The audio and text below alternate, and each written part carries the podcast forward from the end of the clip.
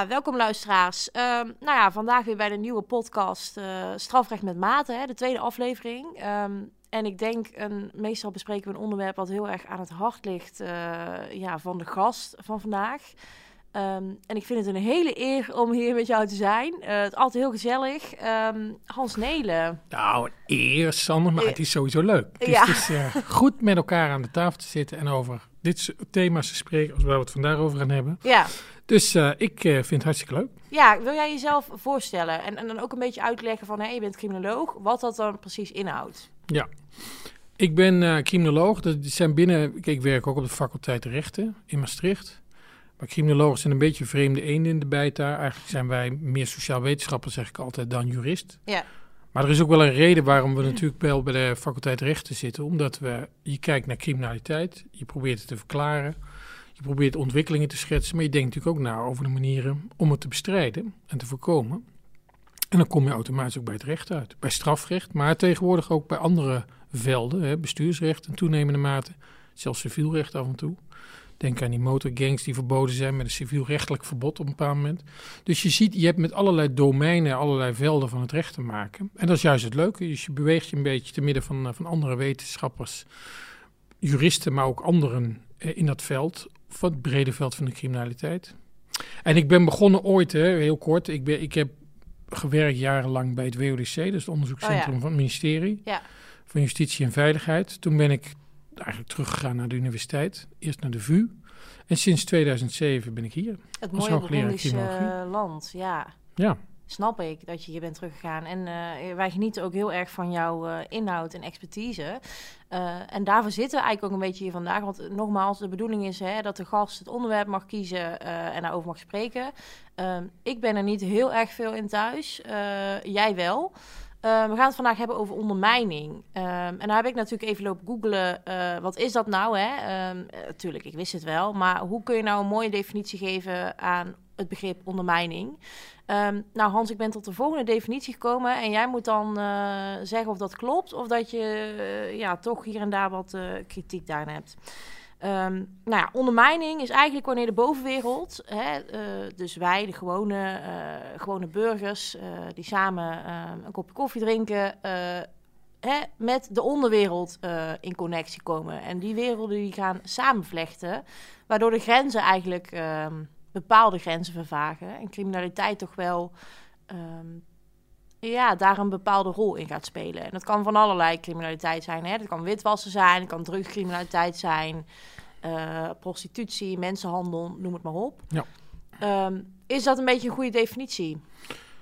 Ja, nou, het raakt wel aan de kern van, van waar, het, waar het om gaat. Kijk, het, het mooie van zo'n term is ondermijning. Is dat toen die gelanceerd werd, is dat interessant als je een beetje teruggaat in de tijd wanneer begonnen mensen over ondermijning te praten. Ja. Want we praten al heel lang over georganiseerde misdaad. Ja. Ik hoorde jullie vorige week in de podcast, hadden jullie het nog even over de IRT-affaire. Dan heb je het over midden jaren 90. Nou, eigenlijk praten we sinds die tijd veel over georganiseerde misdaad. Mhm. En vooral georganiseerde drugscriminaliteit. Maar op enig moment is de term ondermijning erin geslopen. Er is nog steeds een beetje discussie wie dat nou verzonnen heeft, maar dat doet er weer niet zo toe. Maar ehm, het interessante daarvan is, is dat dat een term is die beklekken. Daar vinden mensen, ja, ondermijning hebben ze wel een beeld bij. Want ondermijning is in ieder geval niet goed. Dat klinkt slecht. Ja. En dat moet ook. Dus hè, dat je een, een term hebt waarmee je wat kunt. Het nadeel daarvan is wel dat als je met mensen gaat praten, wat wordt er nou precies ondermijnd? Hoor ik ook een beetje in hoe jij het uit probeert te leggen. Kijk, het idee is natuurlijk dat, we, dat je iets hebt van: oké, we hebben een serieuze vorm van criminaliteit. waar niet alleen veel geld mee wordt verdiend. maar wat op enig moment misschien ook hè, gevolgen heeft voor, nou, ik noem het maar wat, eh, corruptie. Dus Ja. corruptie in, de, in het politieapparaat of in, in de rechtspraak. Of dat het misschien zelfs onze democratische rechtsorde aantast. Dat de politiek wordt besmet door mensen die zich proberen wat dat betreft invloed. Je hebt veel geld, je probeert invloed te kopen. Dus eigenlijk gaan die werelden, dat is ook een beetje gekunsteld onderscheid onder- en bovenwereld. Maar laten we dat maar even voor het gemak aanhouden. Mensen die veel geld verdienen met criminele activiteiten, dat die ze vermengen met. Nou, dus dat, en dan gaat het een aantal instituties van onze samenleving ondermijnen. Maar het nadeel is wel, en daar komen we over te spreken, eigenlijk in het boek waar, het- waar we het over gaan hebben vandaag, bepleiten we eigenlijk, hou er maar mee op met die term. Want die term Ja. leidt, voor meer, leidt tot meer verwarring. Ja. En mensen weten nu ook niet meer zo goed wat ze nou precies moeten gaan doen. En Nou, dat, dan, dat dat dan werkt het tegen je. Ik denk dat dat ook een probleem is. Ik heb ook eens even bij mijn eigen collega's eh, nagevraagd. Hè, weten jullie eigenlijk wat ondermijning is? En ook daar eh, ja, wordt niet heel concreet eh, antwoord op gegeven. Dus dat hoor ik eigenlijk ook wel een klein beetje aan jouw verhaal. Dat het een vaag begrip blijft aan zich. Ja. En zeker als je dan, hè, moet je je voorstellen, als je mensen in de praktijk gaat vragen: jongens, hebben extra geld. En het, eh, het geld klotst op dit moment een beetje tegen de plinten. Er is heel veel geld om te investeren in de aanpak van georganiseerde drugscriminaliteit, Mhm. ondermijning. Eh, dus daar worden duizenden projecten opgetuigd en met heel veel goede bedoelingen en heel veel enthousiaste mensen. Maar het probleem is dan vaak dat er een- allerlei discussies gaan ontstaan. Wat gaan we nou precies doen? Ja, En dat is natuurlijk niet zo goed. Dus op een bepaald moment kan zo'n term ook tegen je gaan werken. is dat dan ook de reden waarom je dit onderwerp koos? Eh, Nou ja, kijk, we waren druk bezig. Ik vond het een mooie exercitie. We hebben drie jaar lang eh, samen met de Erasmus Universiteit Rotterdam, met een aantal collega's en collega's van hier, hebben gewoon een aantal pro- projecten mogen volgen. Hè, die, die gefinancierd zijn met die, met die gelden. Sinds eh, de liquidatie van Dirk Wiersum, de advocaat, een aantal jaar geleden. Uh, maar ook nadien natuurlijk de liquidatie van Peter R. de Vries. Is er heel veel te doen. En is er ook veel meer geld beschikbaar in Den Haag om die ondermijning aan te pakken. En dan niet alleen dus langs strafrechtelijke weg, mhm, politie, justitie. ja. Maar juist ook met projecten te komen die proberen aan de voorkant ja, meer na te denken. Hoe kun je die netwerken verstoren? Hoe kun je het ze moeilijker maken? Hoe kun je barrières opwerpen? Nou, kortom, daar zijn honderden miljoenen ingegaan. Heel veel projecten opgetuigd. En wij werden gevraagd, gaan jullie nou eens kijken, wat gebeurt er dan? Want we fietsen er heel veel geld in, extra geld. En leidt dat dan tot nieuwe vormen van samenwerking? Gaan partijen die elkaar al kenden beter samenwerken of anders? Trekken ze er andere partners bij? Ook publiek-privaat bijvoorbeeld. Hè. Dan moet je nadenken, bijvoorbeeld noem maar eens wat, de problematiek in de haven. mhm. Daar gaat het natuurlijk niet alleen om mensen van de politie en de douane. Maar er zijn ook mensen bij betrokken die, die eh, op die terminals werken. Dus Ja. gewoon het bedrijfsleven. ja. Nou goed, hoe, tot wat voor vormen van samenwerking leidt dat dan? En nou goed, wij hebben daar drie jaar lang naar mogen kijken. ja. ja want... En we hebben dat geëvalueerd. Jullie hebben een boek daarover geschreven. Ja. Of in ieder geval een onderzoek. En dat, dat boek heet dan Koers bepalen. Eh, ik heb het hier voor mijn neus liggen. En ja, de voorkant is een tanker. En ik was eigenlijk wel heel benieuwd, waar slaat dat nou eigenlijk op? Ja, nou ja, wij houden, om te beginnen vind ik het heel leuk, dat doe ik de laatste tijd wel wat meer, om leuke plaatjes op de... Hè? Dus, dus Ja. luisteraar, als je een leuk boek wil kopen, wat leuk staat in de Ja. kast, zou ik denken, dit is een mooi. Nee, grap, we hebben een, iemand gevraagd om eh, in ieder geval wel iets beelden te maken. En daar staat die tanker voor. Dus dat, dit boek heet inderdaad Koers bepalen. En er staat een grote supertanker op. En eigenlijk vat dat de kern wel samen van de boodschap die we erin hebben zitten. Mensen, we doen al een aantal jaren min of meer hetzelfde. Een tanker is moeilijk van koers te veranderen. hè. Die Mhm. vaart veelal rechtdoor. Rechtdoor. En ehm, je moet, als je de koers wil veranderen, moet je al erg op tijd beginnen. Eh, wij hadden eigenlijk de vraag toen we aan, toen we aan het kijken waren naar al die projecten drie jaar lang, dat we dachten, hé, hey, wacht eens even, we, zien, we doen meer en meer hetzelfde. We stoppen er meer en meer geld in. Ja, Maar we Maar de denken, eigenlijk, we denken eigenlijk niet meer na waarom doen we het eigenlijk allemaal. Ja. En, dus, en dan wordt het frustrerend als je bijvoorbeeld als onderzoeker voor de zoveelste keer bepaalde dingen vaststelt die in het verleden ook al zijn vastgesteld. Allerlei problemen waar we al tientallen jaren tegenaan lopen. En dan is onze boodschap, oké, we kunnen dat voor de zoveelste keer opschrijven. ja, Maar misschien moeten we eens terug naar de basis. En dan kom je bij koers bepalen, want dan kun je de vraag stellen: denken we nog eigenlijk wel eens na over waar we eigenlijk naartoe willen met z'n allen? En wat de, nou ja, goed, de uitgangspunten zijn van, van waar we dus naartoe willen. En naar mijn gevoel doen we dat dus te weinig. Varen we te veel op de automatische piloot, rechtdoor, doen we dingen en denken we onvoldoende na over de uitgangspunten. En dat is jammer, dat is een gemiste kans. ja. Oké, dan ga ik wel een beetje een kritische vraag stellen. Ja, Ehm, dat is leuk. Ik heb het natuurlijk uiteraard gelezen. Ehm, en jullie hebben wel bepaalde eh, punten. Hè? Gewoon waar gaat het fout en wat zijn eventuele aanbevelingen? Eh, nou, hier hadden we het al een klein beetje eerder over gehad. Ehm, maar sommige aanbevelingen vind ik ook wel een beetje te logisch. Ehm, bijvoorbeeld. Zijn ze in ieder geval herkenbaar. Ja. Dat, is al, leuk. ja, precies. Maar nou ja, het eh, werken bij de overheid aantrekkelijker maken. Of eh, bepaalde grenzen rekken en bewaken. Ehm, dat vind ik ook wel soms wat logisch. En dan vraag ik me eigenlijk af, hè, Hans... is het niet gewoon symptoombestrijding wat we momenteel aan het doen zijn? Nou ja, laat ik dat eerste punt dan er eens uithalen. Dat klinkt natuurlijk inderdaad als een open deur, maak het werk bij de overheid aantrekkelijker. Maar dat vind ik echt een zorgpunt. Hè? Ja.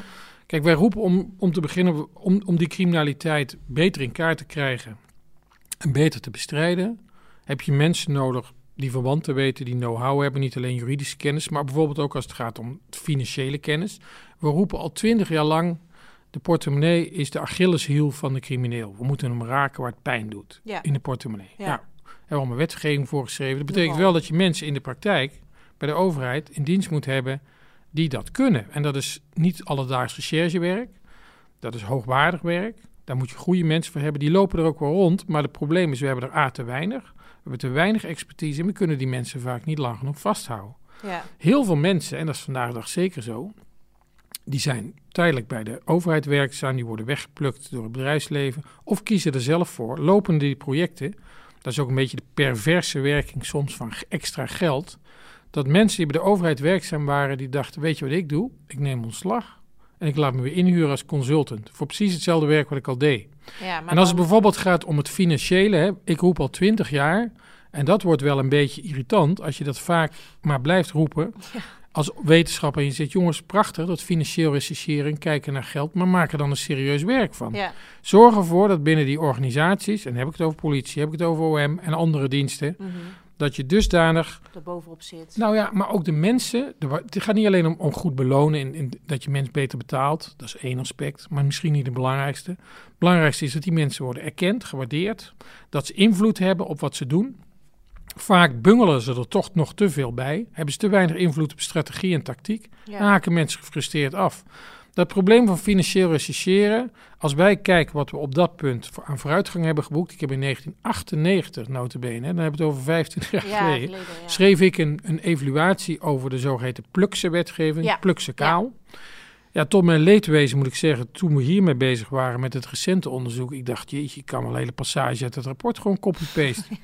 Nou ja, dat vind ik wel zorgelijk. Ja, dat is dan denk ik wel, en dan hebben we dus klaarblijkelijk nog steeds niet, zijn we erin geslaagd om de goede mensen op de goede plek te zetten en te houden. Nou ja, dat heeft misschien ook eh, nu heel erg te maken met, hè, gezien de ontwikkelingen die net al zei, eh, zo'n Dirk Wiersen eh, en Peter R. de Vries, hè, de aanslagen daarop, dat men nu misschien meer wakker wordt dan 25 jaar geleden. Oh, dat, dat is zeker zo. Dus we zijn ons wel bewust geworden. En ik zie ook wel sommige punten, zie ik ook wel degelijk vooruitgang hoor. Ja, Maar op een aantal punten denk ik van jongens, jongens, jongens. Hè, ik noem nou het finan- financiële, maar ook een ander aspect.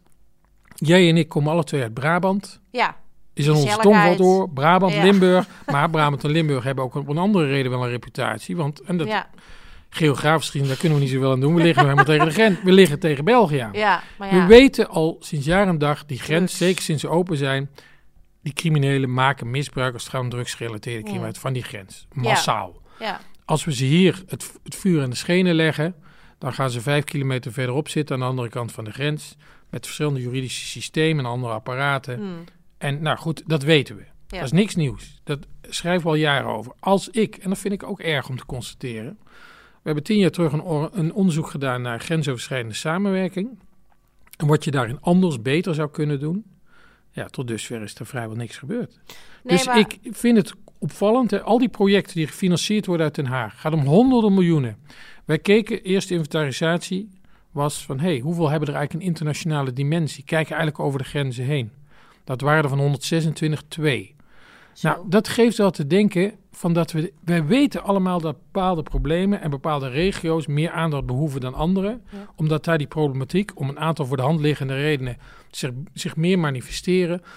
We zijn niet in staat, overigens ligt dat niet alleen aan ons en de Nederlanders, want samenwerken betekent dus ook dat de Belgen en de Duitsers Mhm, met ons daar mee willen. iets, ja, ja. En die op zichzelf willen die best. Alleen die hebben wel een andere manier van werken dan wij hebben. Dat heeft ook te maken met allerlei andere verschillen, maar dat gaat voer te ver. Maar laat onverlet dat wij uit Nederland te weinig aandacht daarvoor hebben. Nou, dat vind ik ook iets wat, dat vind ik, als we dat voor de zoveelste keer moeten opschrijven.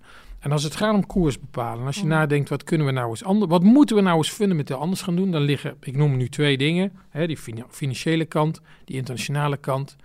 Daarvan denk ik, jongens, jongens, jongens, we roepen het al jaren. Ja, Laten we het nou eindelijk eens gaan doen. Ja, nou ja, op zich, Rotterdam doet dat al wel met Antwerpen. Die zijn in Mhm. principe wel één. Ehm, Nou, dat is een mooi voorbeeld inderdaad, waar waar je ziet dat in die havens, er is echt heel veel gebeurd. Dus we, doen, we zetten inderdaad best wel stappen, zeker. Ja. En nu ook in de samenwerking tussen Rotterdam en Antwerpen. En inderdaad, dan zie je, dat is triest genoeg, een crisis. En in dit geval is daar wel sprake van. Hè, na de liquidatie van Peter R. de Vries. Maar ook een aantal liquidaties daar in dat havengebied. Ja, dan wordt iedereen wel wakker. En dan, Ja. dan moet het wel gebeuren. Ja. Maar het, het vervelende is wel dat als dat een beetje weer wegzakt, hè, als dus een, beetje de urgentie weg is, Mhm. nou, we zijn weer een jaar of twee verder, dat mensen denken, ja, dat maakt ook, kijk, die vorm van criminaliteit waar we het over hebben, is vaak ook een beetje ongrijpbaar. Dus mensen zien het niet alle Ja. minuut, dus denken ook niet, het staat niet zo op het netvlies van, joh, Nou ja, dat is eigenlijk ook een beetje de volgende vraag die ik wil stellen. Het is ongrijpbaar, maar het is ook bijna niet ehm, meer realistisch. Eh, het is zo groot geworden, denk ik, ehm, dat we niet altijd onze vinger erop kunnen leggen. En dat is eigenlijk een beetje de, de vervolgvraag die, die ik eh, wilde stellen.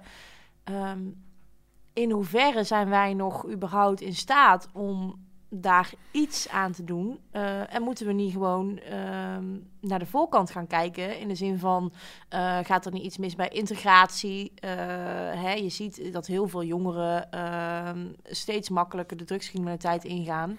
Omdat ze denken, oh, hè, even snel makkelijk geld verdienen. Terwijl een, een baantje bij de bakker, ja, dat duurt lang. En dan moet je veel inzet vertonen. Is het niet ook... Hè, ik, had, ik had misschien ook wel wat meer dat soort... ehm, ja, wat zeg je? ja, maar, nee, maar dat is wel heel, waar, dat is een heel goed punt. Vergis je niet, hè, die, al die projecten die gefinancierd worden met die honderden miljoenen uit Den Haag, Mhm. Daar zitten ook heel wat projecten bij die betrekking hebben op, nou noem maar even, criminele aanwas. Dus jongeren die, jij- waar jij nu op doelt, Ja, die inderdaad eh, gewoon om allerlei redenen de mist in zijn gegaan, voor wie een naar school gaan gewoon geen alternatief is, die te veel in de omgeving rolmodellen zien, die op een wel hele makkelijke manier eh, rijk worden en op scooters rijden die veel te duur zijn. ja. Dus ja, op de ene manier, daar is aandacht voor. Er is een heel mooi project, hebben we ook gevolgd. Straatwaarde heet dat. Mhm. Net als jullie trouwens, strafrecht met mate. En daar een N achter geplaatst is straatwaarde. Waarde. Ook met een N'tje Oh, erachter. ja, ja. Maar het gaat dus ook om de cultuur en de straatcultuur. Op, dus nou ja, goed. Op zichzelf wordt daar dus wel degelijk aandacht aan besteed. Aan die voorkant. En dat moet ook. En dat is ook heel goed. Ehm, waar het wel toe leidt. En dat is weer een ander probleem wat we aanstippen. Is omdat we alles met elkaar. Hè, jij hebt het over een integrale aanpak. Wat op zich, dat is echt Nederlands. Mhm. We proberen allerlei dingen met elkaar te verbinden. Dus ook die voorkant. Dus nadenken over die jongeren en over preventie. Alleen dan moet je zoveel partijen bij elkaar gaan brengen. Dat gebeurt wel in de Nederlandse setting ook. Dat is een ander punt wat we nogal sterk aanzetten. Nederland dreigt een beetje overgeorganiseerd te raken. We proberen Ja. zoveel dingen met elkaar in verband te brengen. Wat ertoe leidt dat heel veel mensen En oeverloos met elkaar... te maken. Ja, en maar mensen zitten vandaag de dag vaak meer te overleggen dan dat ze nog wat doen. Ja, precies. En dan ja. schiet het weer. We hebben de neiging, dat is wel een Nederlands dingetje, zie je ook op andere fronten, dat wij heel erg denken in het maken van beleid en nieuwe ideeën en nieuwe initiatieven ontwikkelen. Ja. En er zijn heel veel mensen mee bezig en ik wil er niks aan afdoen, want er zitten hele goede ideeën tussen. Hm. Alleen leiden tot zoveel mensen, we maken eigenlijk te veel beleid en we hebben te weinig mensen om het uit te voeren, in zekere Mhm. zin. ja. Dus de mensen die het moeten doen, die zeggen: Ja, hallo, eh, ik moet het integraal doen. Dus dan moet ik ook Jantje en Pietje en Marietje erbij hebben. Dus daar moet ik dan ook een keer mee overleggen. Heel veel klachten kwamen er tijdens die drie jaar dat we dit onderzoek deden. van mensen die zeiden: Joh, ik zit van 9 tot 5 zit ik in Zoom-meetings en, en weet ik veel wat. Kom ik ik kom point. niet meer toe eh, Ja, aan, aan waar het, eigenlijk om gaat. Ja. Ook dat geeft te denken, hoe goed het ook is. Hè. Integraliteit vind ik een heel mooi concept. Dat is net als ondermijning iets waarvan we denken, ja, dat is wel een ding. Integraal, dat is wel slim om het zo te doen. Alleen waar we in doorschieten af en toe, is dat we denken, ja, maar dan moeten we ook alles op alles afstemmen. En moet iedereen met iedereen om de Ja. tafel zitten. En dan leidt het tot, tot een soort, ja, Poolse landdag, waar Jan en Alleman ook eh, een zijn of haar zegje moet doen. en dan, ja, dan leidt het uiteindelijk tot, tot verlamming. Dan Ja. gebeurt er veel te weinig. Dus dat is het gekke. Je hebt meer geld, maar als het gaat om slagkracht, gaat het er niet op vooruit. Nee, nou ja, dat klinkt een beetje... Ik hoop dat mijn ouders daar ook eens bij stilstaan. Dat het niet alleen in de zorg is, maar dus ook in ja, de Nou ja. criminaliteit. Ik, we trekken parallellen met de wereld van de zorg, met Ja. de wereld van het onderwijs, met de wereld van. eh dus criminaliteit in feite, dit, wat wij vaststellen in een aantal opzichten, proberen we aan het eind in de reflectie ook een beetje te doen. Let op, dit zegt wat over de staat van Nederland in iets bredere zin dan Ja. alleen veiligheid en criminaliteitsbestrijding. Ja, dat, ja, dat is een mooie conclusie. Ja, eh, de, vervolgvraag, eh, Hans, want eh, aan zich, jullie richten je heel erg op drugsproblematiek. Hè? Eh, ondermijning is natuurlijk veel breder.